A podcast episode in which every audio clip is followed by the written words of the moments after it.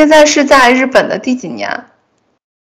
啊，我是一九年九月过来的，所以快三满三年了。哦，其实那你在美国也待了三年，差不多将近四年，好像对，将近四年。你感觉就是最大的差异是什么？是什么让你留在了日本？最大的差异就是，我觉得日本突然对我来说是一个很真实的世界，就是跟硅谷来比，就。你会遇到各种各样的人，然后就能更加嗯融入进去这个社会吧，就是看到一些更多样一些，我猜对多样的东西，嗯嗯，对。你是觉得就是在这边就是跟人建立 connection 或者比较深的 connection？可能是一是没有那个机会，或者没有那个缘分，或者是就是环境所致，或者自己状态 somehow。但是，我对我觉得都都有影响，我觉得自己的影响也很大。嗯，对。但是我其实一开始刚到美国的时候也是非常非常开心，就是也是一个觉得充满希望的那种感觉。对，刚来是去上学嘛，嗯，我觉得上学的时候都是很开心嘛，就是是，还 很有希望。对。那就是，那你去当时你想去日本的那个节点，是因为就是，呃，觉得这边有点无聊，想去尝试一下新的就是文化环境，还是最大的这个 motivation 是哪方面？呃，我觉得有两方面吧，一方面是确实是想换环境，就是，呃，也不是无聊，我觉得我在美国的时候自己。自己能玩的东西的，比如说我喜欢攀岩，就是然后在美国也开始学画画，就这方面其实我都还蛮满意的，嗯，然后又又有大房子，你可以就是搞搞那种，呃，种菜这种这种花园艺，对园艺，对，这方面还挺满意，但我可能是这种，一个是稳。这种稳定的这种中产的生活，就是你过上了以后，就哎，我好像实现美美国梦了，但是又有点，呃，太稳定了吧？可能我自己这个个性就是比较，嗯，喜欢冒险一点，然后工作压力也确实比较大，就是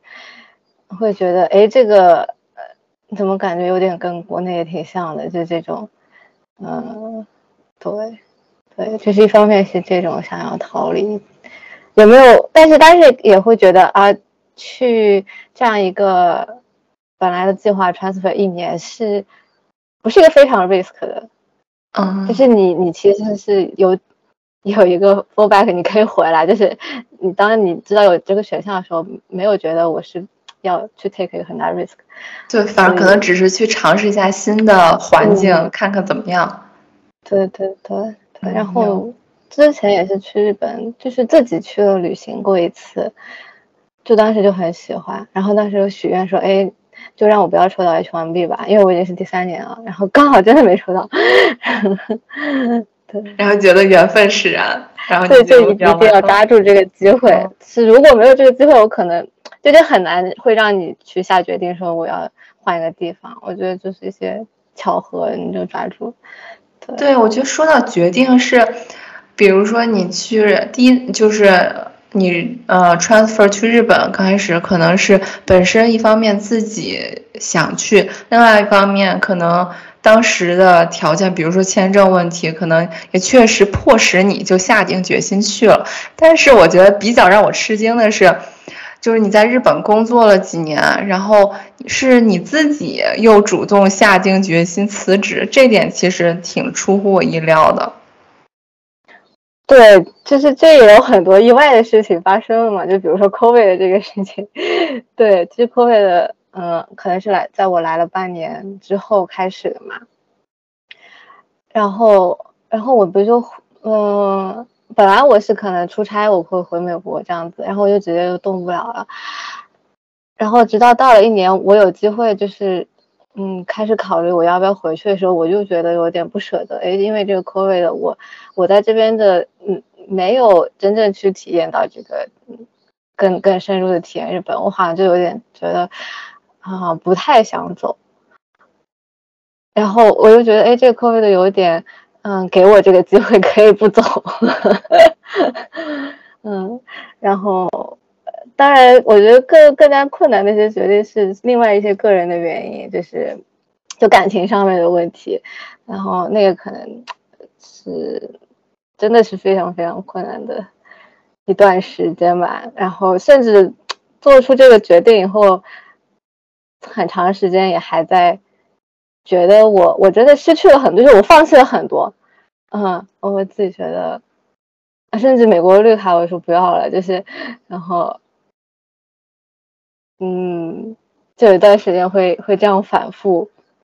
那那个反复的时候就是最最难受，很焦虑，对对对，就是。你继续留在日本是也是因为一些外外力的不可抗的因素，但是其实你自己其实也有一点点想继续留在这儿，继续继续 explore 嘛？但是那你最后辞职？那我我的理解是，就是因为我当时看到你那个辞职的信了嘛，给我的感受是你其实你当时的工作环境，包括你的组，包括你的经理，其实对你是支持的。如果说你继续留下来工作是完全没有问题的，但是你还是在我看来是就是主动的辞掉了工作。因为我觉得可能在我如果没有这些意外的事情发生，辞职这个事情。嗯，在我可能刚进 Google 工作没多久，我就可能开始在想，想过就是我不会一直作为一个 engineer，我这个可能就是一个嗯临时的为了谋生的一个 选择。但是具体你什么时候会做出这个嗯动作的话？我觉得大多数人来说比较理想的情况是他开始做一个副业，比如说他他开始觉得，哎，我有办法养活自己了，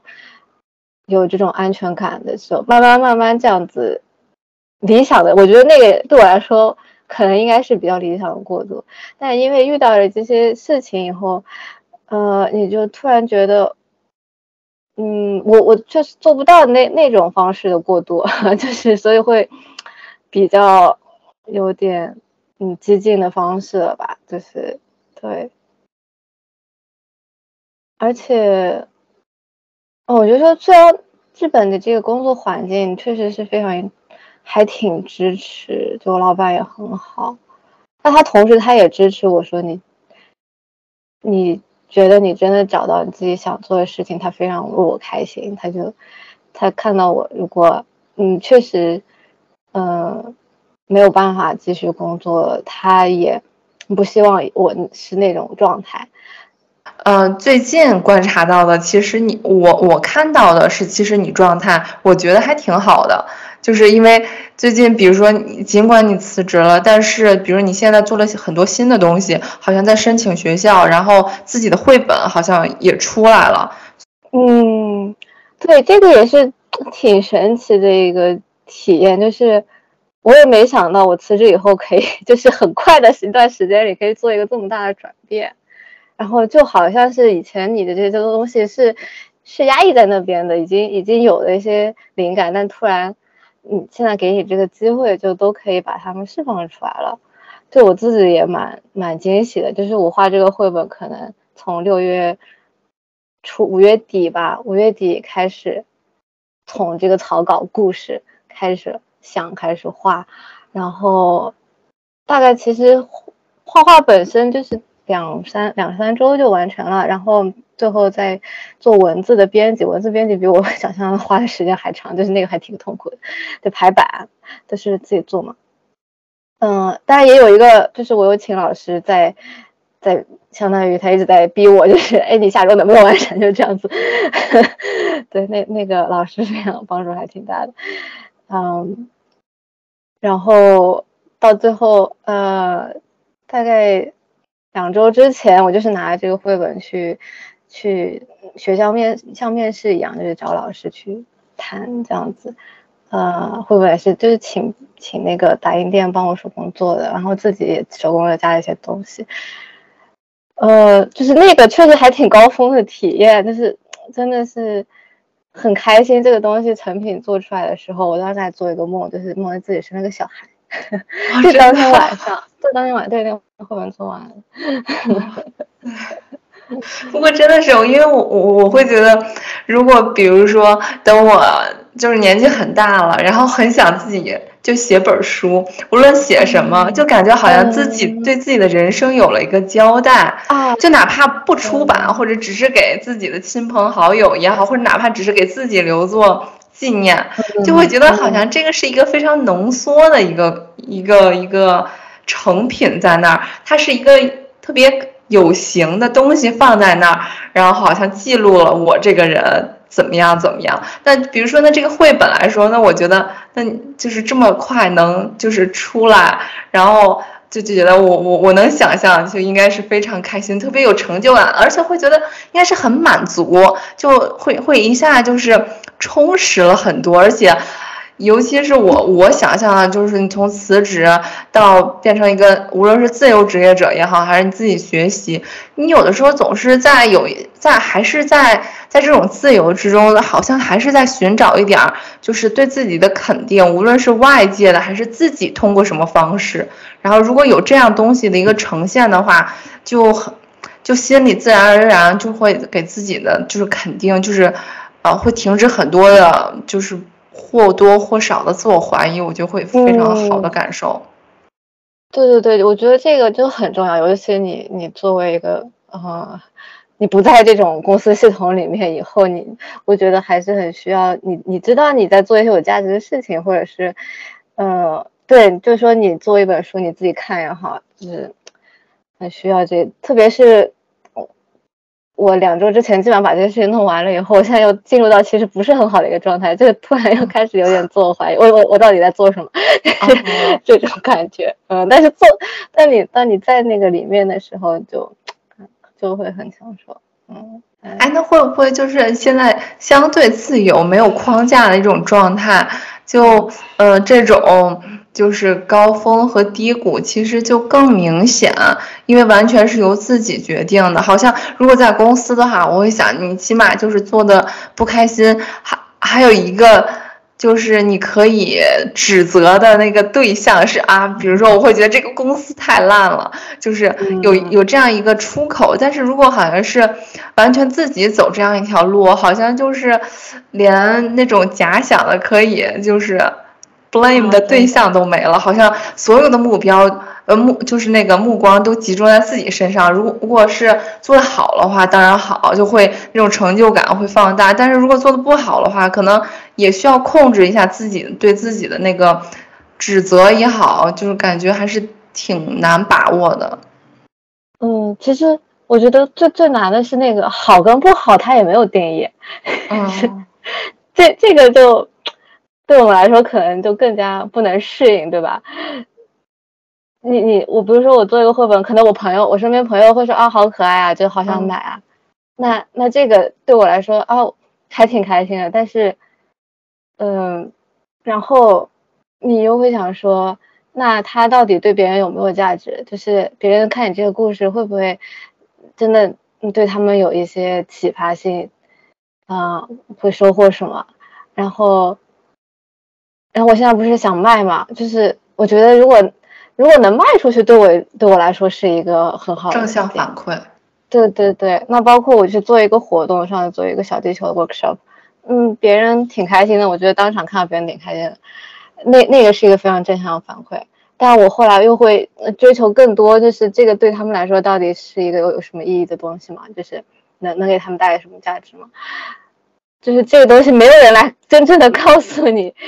对对，然后对，而且尤其是可能，如果我们已经长期，比如说二十年，已经习惯了是一个嗯，对，一个权威的一个系统，给你一个特别权威的一个评价，好和不好。那现在你你你。你现在脱离了这个框架之后，所有的那些反馈，它其实都是主观的。然后你怎么就是决定，就是这个主观的到底是真的好和不好，就很难评价。但是我觉得，我我的反思就是说，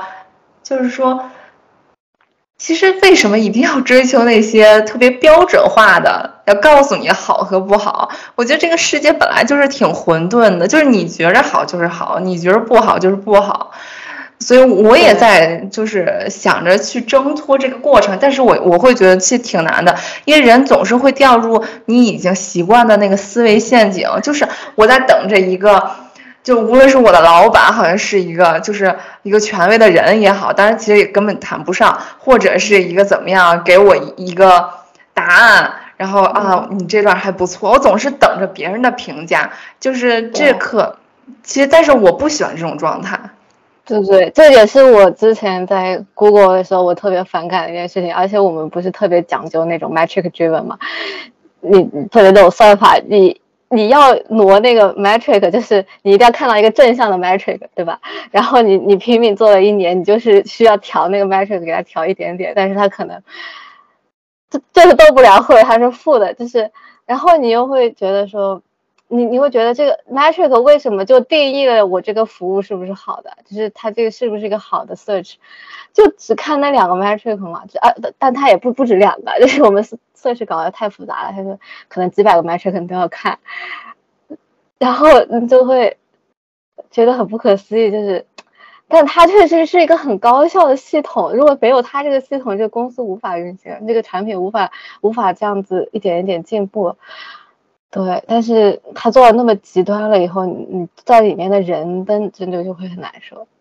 嗯，对，我会觉得，嗯，怎么说呢？就我最近在看那本书，叫什么？就是，嗯，呃，呃，枪炮钢铁，呃，枪炮病菌和钢铁，刚看一小段儿，其实他给我启发还挺。对，还挺大的。他会觉得就是说，不同文明之间，但这这有点跑题。就不同文明之间，为什么？哎，就是比如说，这个文明好像走得快一点，那个文明走得慢一点。然后，呃，其中一个很重要的点就是说，那些农耕文明稍微发达的一些，呃。地方，他们有多余的粮食，所以那些你会有剩余的劳动力嘛？那些劳动力他就不用再去耕田了。我非常简单的理解就是，他可以做点别的事儿，比如说打个铁，对不对？然后或者是做某方面的匠人。然后这方面就是技术的工艺的发展，就让就是这个地域或者这个文明它相对呃先进一些。那我就觉得，那我好像就有点理解。就是为什么，比如说公司是那样特别严格、等级森严的，或者是嗯调非常有条不紊运行的那样大的一个机器，它能够运行这么多年，我好像就理解了 OK 它的先进之处。但是，呃，我想说的是。我现在理解了，但是在之前的话，我会觉得我自己的感受就是切身的体验就是，呃，我就是一个螺丝钉，其实不是很重要。而且就像你说的那些 Move Matrix 的事情，看上去好像啊影响很大，但是实际上到底算什么呢？我觉得好像也不算什么。我觉得甚至我在家种盆花儿，我都感觉好像更实际一点儿。呃，所以我想说的就是。我一方面我现在理解了，确实需要这些特别高效的这个系统在运作，但另外一方面，我又希望自己是那个特别幸运的人，是可以随便，就是可以做点自己喜欢的、相对自由的人。对对，所以我也是，就是从一个极端走到另一个，然后那那个走到这个艺术的这边，就是你你想要去尝试这个另一种极端嘛，就是这个完全是没有。呃，就是跟科学有点像反面，但是他们也不能完全说反面，就是不应该把他们两个对立起来。然后艺术，我就有跟搞艺术的朋友聊，然后搞艺术的人又说他们的他们也有困境，就是觉得艺术太太不融入社会了，就是有点有点在自我，对对对对，就是都是一些自我陶醉或者是什么的，然后也是都在寻找。寻找一个出出路，我感觉都是围城。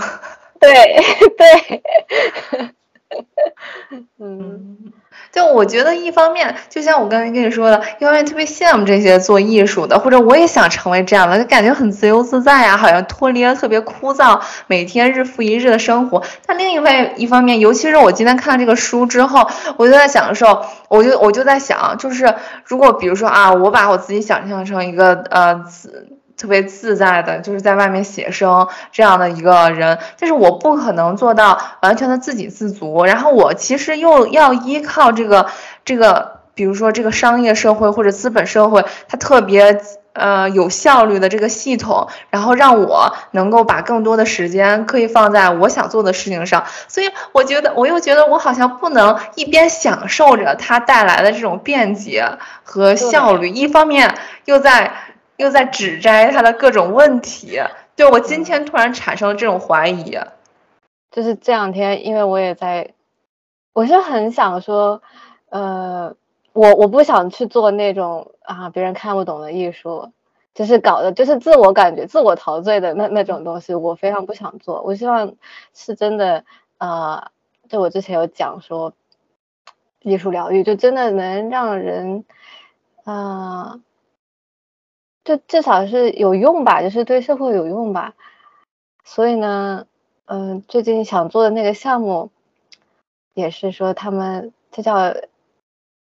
地域创新还是什么？就他们在一个一个社区里面去去做这种艺术活动，想要帮助就当地的人什么相互连接呀，或者是嗯把这个地方就是活活跃一下。但是这里面也有一个嗯有点。需要找到平衡的东西，就是艺术家想在这里做这些事情，是不是也是他们自己的一种自我陶醉？就他们有没有在满足当地的需求？就是这个，但是他们啊，我也会呃去跟他们做什么是当地的调研什么的啊，所以就是可能最理想的状态是你你既有这种艺术家他们的就是自我自我表达，又可以就是带来。啊，对当地的人会有真的一些嗯现实上的意义，我觉得这个，觉得很多事情都是这样，就是一直在找这样子平衡。对，就是可能自我怀疑，我觉得是一个呃常态，只要你就是把它控制的不要太影响你的。就是自我评价，我觉得他可能是每个人都没有办法避免的，会经常问，就是是不是但凡有一点反思的人，他可能都会禁不住想一下，就是我做这个到底有没有用，然后到底给人们带来了什么？那比如说我，其实我做播客也是，我有的时候就会觉得，嗯，我也不想说把它就是想成对别人的教化，这也没有，我也没有那个就能力，然后。但是我觉得更多的就是说，我只是说有了一个渠道，我可以把我自己想说的声音，就是发出来。至于它能，就是掀起什么样的水花，那可能就是随缘了。就是，而且我会觉得，你说这个东西有没有用？就像你刚才说没有好坏这种评价，其实有没有用也很难讲，就看你按什么维度去想了。而且我现在特别喜欢一句话，就是。无用之用，方为大用。感觉是不是自我安慰？自我安慰。对，就是觉着，啊，对，可能作为一个上班族的话，就会觉得啊，我有点时间，随便天马行空，或者做个白日梦，想想自己的东西就挺好。但是可能，比如像你，你现在是一个这样自由的状态，但也会有的时候会陷入一些，就是自己的一些疑问什么的。那能不能说一下你的那个绘本？它比如说面向的对象是小孩儿，还是说其实大人也可以看？它讲述的是什么一个故事？因为我我觉得，呃，因为它的封面是一个小羊嘛。之前你的那个就是辞职信的最后也是那个一个小羊的，对对玩偶，然后他去滑雪啊，对对，就是这个一只就是白白的 软绵绵的小羊在。在大草原的感觉，因为背景是绿色的。对，就是这个故事。对你刚刚不是讲到，就想写一个自传嘛？然后，其实我就是你状态最差的，就是大概两两年前那段时间，我也在写自传，就是通过写自传来，就是自我自我叫什么？自我疗愈。嗯，就想到自自己为什么会一路会会做这些选择，或者是怎么样走过来的，对。然后，然后我当时想想写故事，其实啊，也是因为写了一下我从美国到日本这个这段时间的这个自己的心理的变化。然后我就发现这个小羊，就是我有一个玩偶，这个小羊，啊，你看到对那个照片你看过，它刚好这段时间就一直一直是陪伴在我身边，然后他他身上也发生了转变，就我以前不会跟他说话，然后后来后来来日本以后，因为我男朋友开始跟他说话，跟他玩，然后我然后他就是感觉，呃。会，就是他相当于在一个角色扮演一个我或者跟我男朋友之间，就是有这种投射吧，就是我是怎么样个人，然后投射到他身上，然后我后来又给他建了一个 ins，就是发一些嗯挺挺傻的一些他的日常，然后就渐渐我想就是把他的故事，嗯，其实也是我自己的故事，就放在他身上来讲，对，所以他这个故事。呃，其实相当于我的那个自传的一个 简单版。OK，就是你化身为那个小羊，小羊的那个他经历的那个童话故事，可能就是非常你用一个相对。简单的，或者是通过画面的这种形式来讲述发生在你身上的一个故事，或者是他们这个小羊他所体会的那个情绪，可能就是你在不同事情情境下所体会到那种情绪。对对对，所以我一开始嗯，就想很塞很多东西到这个故事里面，因为我只想写这一个故事。然后我最开始想的主题就是一个自爱和被爱和众生之爱这么一个，呃，比较 比较大的什么都想塞进去，对，呃，所以就觉得它好像不太适合，嗯，小朋友吧，就是太多了。因为一般的绘本它只会讲一个很小的点，然后就把它讲的很透这样子。但我这个就不是，就有点，也没有特别嗯教育，就是一个嗯故事这样子。对，就是他小羊的一个成长的故事。嗯，啊，这突然就让我想想到，就是有的时候在机场或者在呃外面会看到很多就是外国小孩儿，他出行或者在外面，他一定要抱着自己的玩偶。我不知道，就是嗯，就是你是你是不是了解为什么会他们会这样？包括比如说你在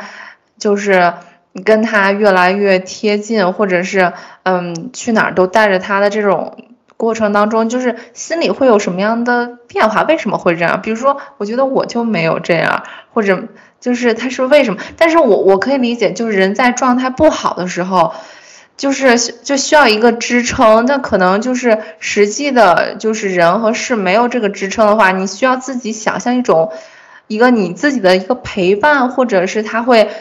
默默给予你力量。他是怎么样的一个？心理过程对这个这个很专业的东西，我我也讲不好。但是我之前听过一些就是理论，就讲那个玩偶它是一种叫什么过过渡性客体，就是你本来呃小孩子生出来跟妈妈很需要这种很亲密的啊，他需要依赖的这个对象，然后他渐渐独立的过程中，他需要一个过渡，所以那个是他的这么一个作用。对，然后心理心理治疗上面，它也有这种，嗯，比如说角色扮演啊这种疗法。当有一个就是你一个对象在那里，然后你跟他对话，就这种其实是一个疗愈的过程。对，你就有想象他可能是另一个你，或者你把这个情感投入他身上，就是一种，嗯，挺疗愈的过程。对，所以。这个也跟这个艺术疗愈也就联系起来了，所以我在确实是发现这个玩偶对很多人来说都是蛮有疗愈性质的，对，但以前我也没有意识到，嗯，所以我觉得你不需要，可能是因为你心理比较强大，就是我心理强大的时候我也不需要，可能现在还没有到低谷。对，然后我前两天有个其实是朋友跟我讲那句话，我一直在想，就是他说他说是尼采在那个什么《悲剧的诞生》这么一本书中讲的，说就是每一种艺艺术形式都是一种救助，都是服务于不同的牺牲者。然后我就想，就是所以说弱者他需要艺术。哦，对，就包括你比如说看电影啊，你可能看完电影觉得你被治愈，就是。就是，对对，强者他就不需要。是，我就感觉可能自己心理状态或者能量值比较低的时候，就看什么都会浮想联翩，就是揣度给自己安慰也好，给自己启发也好。就是你看到自己了，你可能看到自己那瞬间，你就觉得要被治，就这样子。你现在除了绘本也画完了，那现在你大概就是每天会会做点什么呢？就跟之前上班的生活，你觉得，嗯，就是。肯定自由度会大一些，但是大概会更忙吗？还是，嗯，其实就是有更多的时间自己思考或者想做什么。嗯，现在就是真的是自由职业的感觉，而且我原来是一个非常时间管理非常大师，时间管理大师。就算我不在上班，就是我可能周末自己的时间就能够安排的很。很有效，但我也会留留一些余地。就是我已经，我觉得我自己 确实是，还以前是蛮蛮理想的状态，但是现在就到了这种时候，如果我有项目要做的时候，我我就会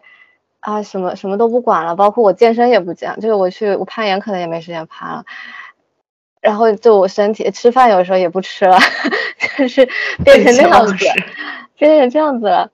但确实，我觉得还是要。找到一个更加平衡的方式，就可持续的，可持续。对，对，呃，对，现在的话，你就是在这种忙的时候，你就确实你会很很有能量，因为因为你有这个目标，然后各种哎很又很亢奋。但这两周这两周我不是停下来了以后，就真的很累很疲惫，然后又有点空，就是又开始虚无了，就是。整个整个人的这个身体状态会，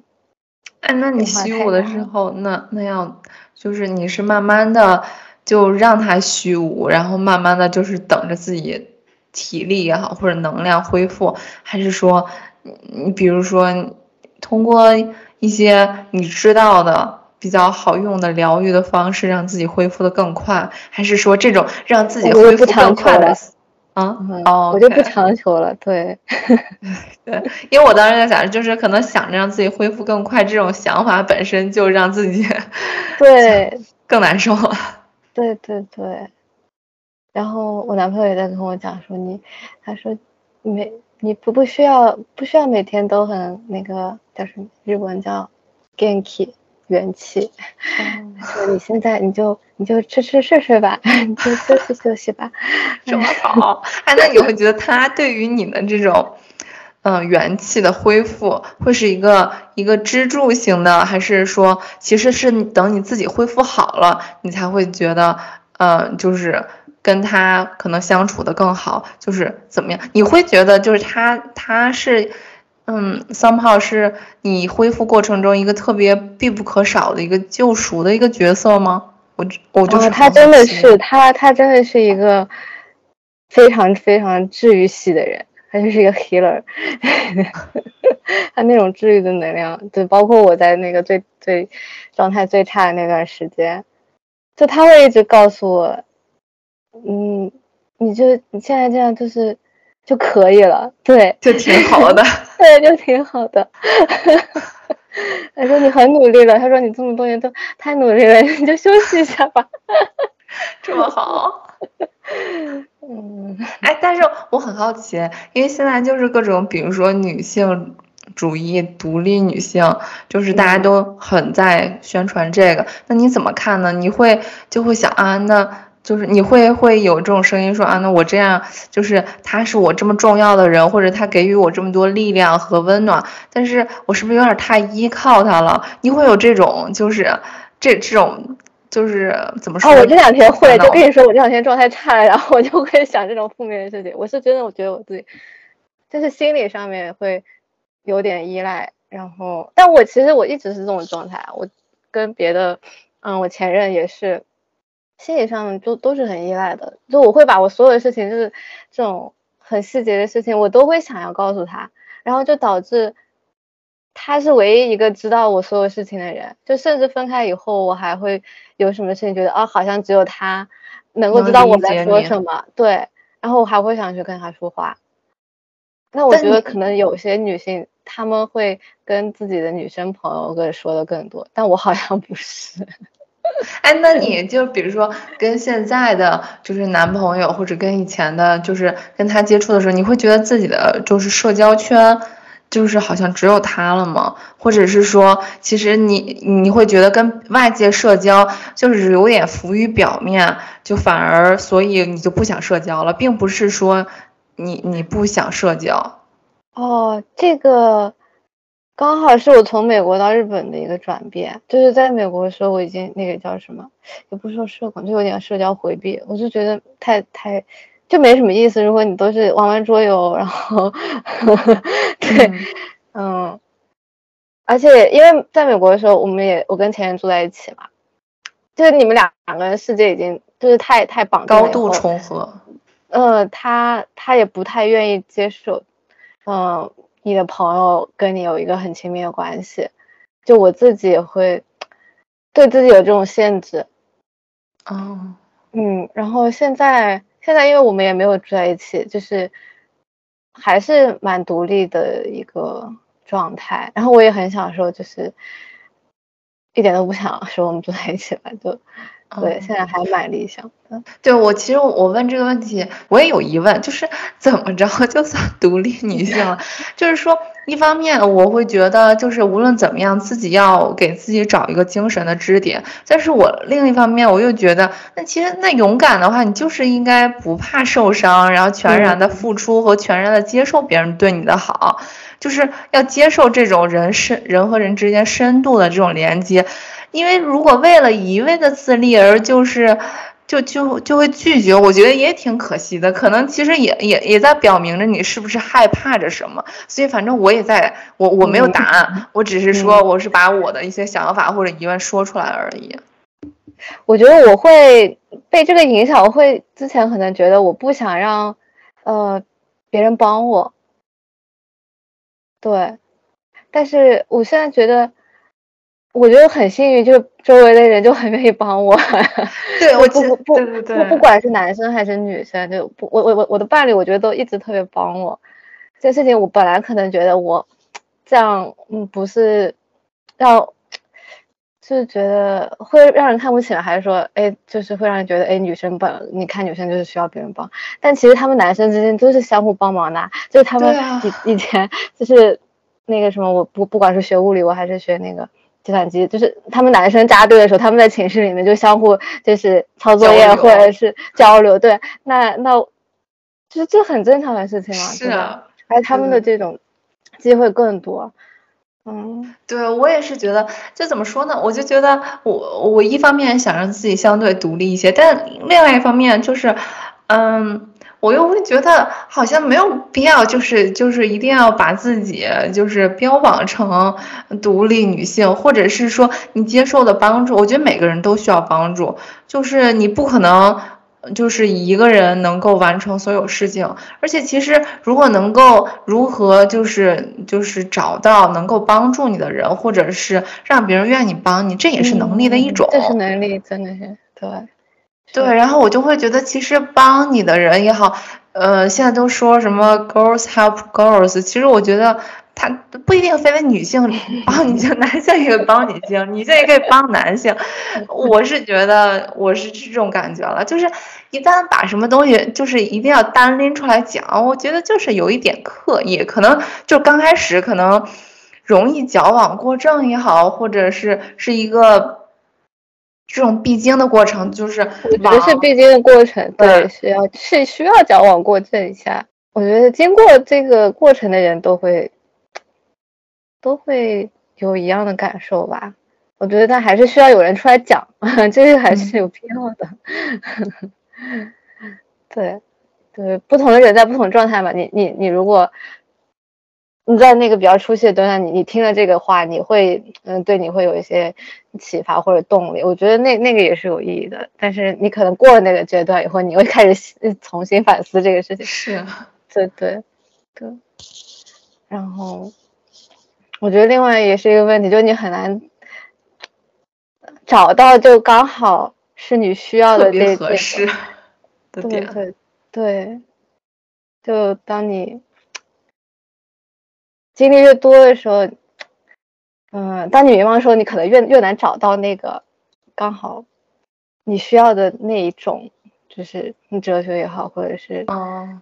然后对对对，我理解你，就是说人在什么样的情况下，就是会给自己找什么样的理由或者所谓的原则理论来让自己觉得自洽一些，所以一切都是动态的。对，就是这个意思。嗯嗯嗯。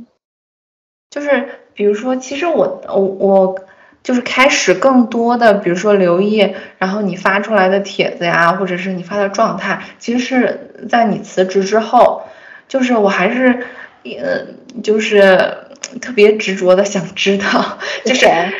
呃，就是最后让你决定下定决心要辞职的这个，到底是是什么？是环境当时的，就是各各方面外界。条件使然，还是你自己就是，好像对自己之后的人生的路，好像有了一个更明晰的一个决定，觉得我要走另外一条路了，而不是现在就是按照惯性走的这条路。嗯，我觉得那过程中肯定是慢慢在找我想做什么事情。然后是慢慢慢慢确定的一个过程，虽然我还没有开始，可能我唯一嗯有有行动的事情是我去上了一个那个嗯美术的素描课，感觉那个是一个有行动的事情，然后我就决定，当时我决定我是要考考美大的嘛，但我也没有想到我现在状态，我也我当时也没想到我画了绘本会搞这种。为什么呢？为什么一下子？这其实想了那那一年多。哦，我知道了，其实还是在有一些外界的因素吧。我就在等我那个日本的永驻。啊，OK，了解，就终于可以辞职了，就辞了。然后我也我也，就是经济上面也是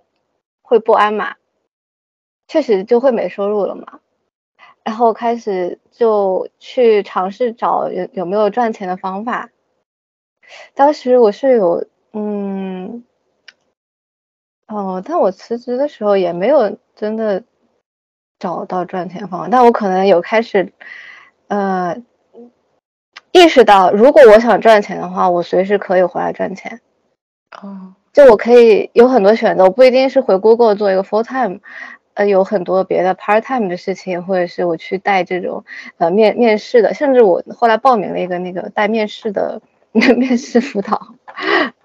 就偶尔他会派派我有这么一个学生这样子。哦，嗯，但这是偶尔这样子，但还是会给你一个心理安慰，说我是可以赚钱的。对，然后我也查了，就是仔细算了一下，我现在存款到底是多少。然后那不是二月份、三月份的时候是那个 Google 股票的就是高点嘛？哎，我这哎，我这个不是财富自由了吗？算了一下，而且，嗯，而且我也算我自己需要的开销确实很低，我也决定说我搬家搬到这个很便宜的地方来，然后。呃，而且我这几年都是本来也是一个慢慢走下坡路的过程，就是从我的收入上来看，我从美国到日本，然后我又请病假，其实收入一直在减半减半。呃，而且从美国开始，我已经就是，呃，这种什么极简主义的那个东西，我已经很喜欢了。我觉得，嗯，确实没必要的消费，我甚至有点自虐型的那种不消费。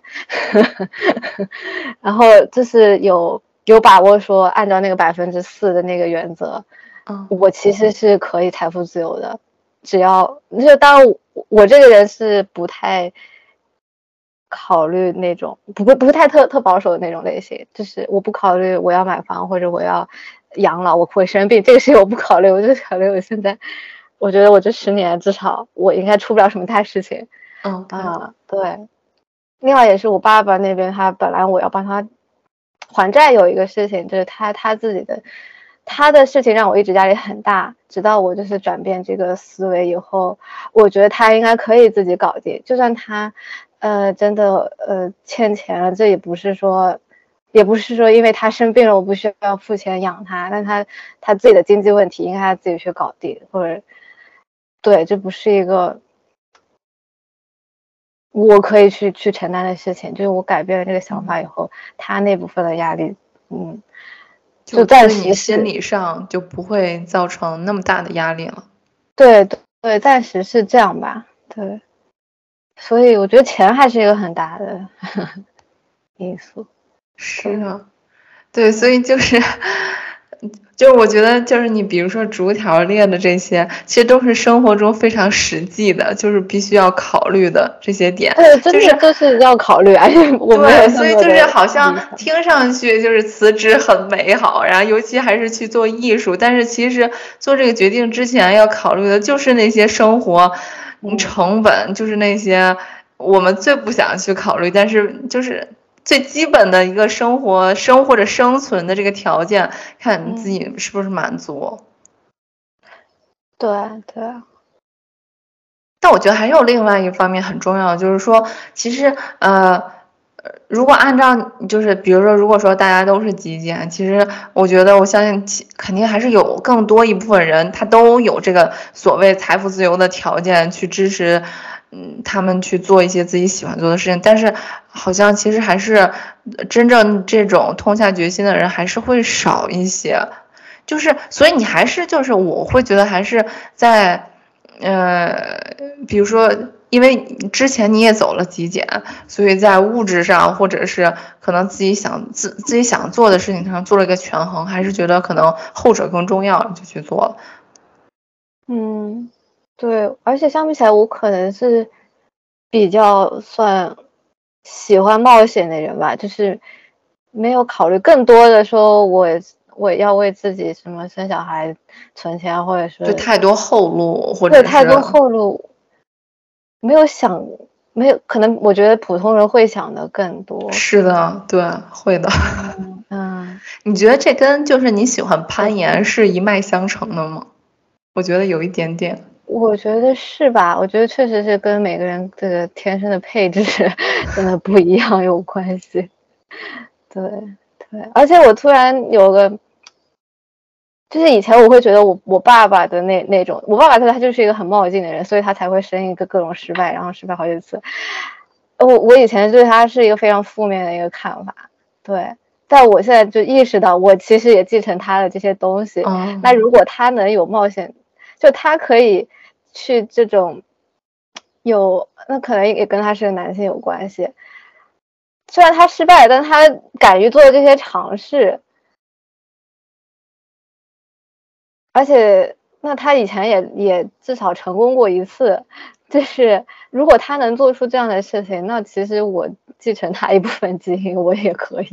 哦，那其实其实从就是有一个从刚开始。比较消极的看待的，其实也能看到后面的 silver lining，也会给自己一些正向的一些暗示。跟你父亲的这个关系，或者你父亲的经历。对，现在我是能够从一个比较正向的角度去看，就是能看到自己身上的这些，嗯，以前你会觉得，呃，是你的叫什么？一些障碍或者是一些嗯限制，但它其实也是你的一种资源，就是毕竟每个人不一样。我觉得就是挖掘了自己身上你自己带的这些特质，其实就是你的资源。对，确实就是好像每一个家庭每一对父母，他给孩子的有一些，就是可能因为家庭环境的一些缺点，但也有一些非常闪光的点，也是从家庭里来的。对，就是一每个点，每个点它都是两面的，两面性的。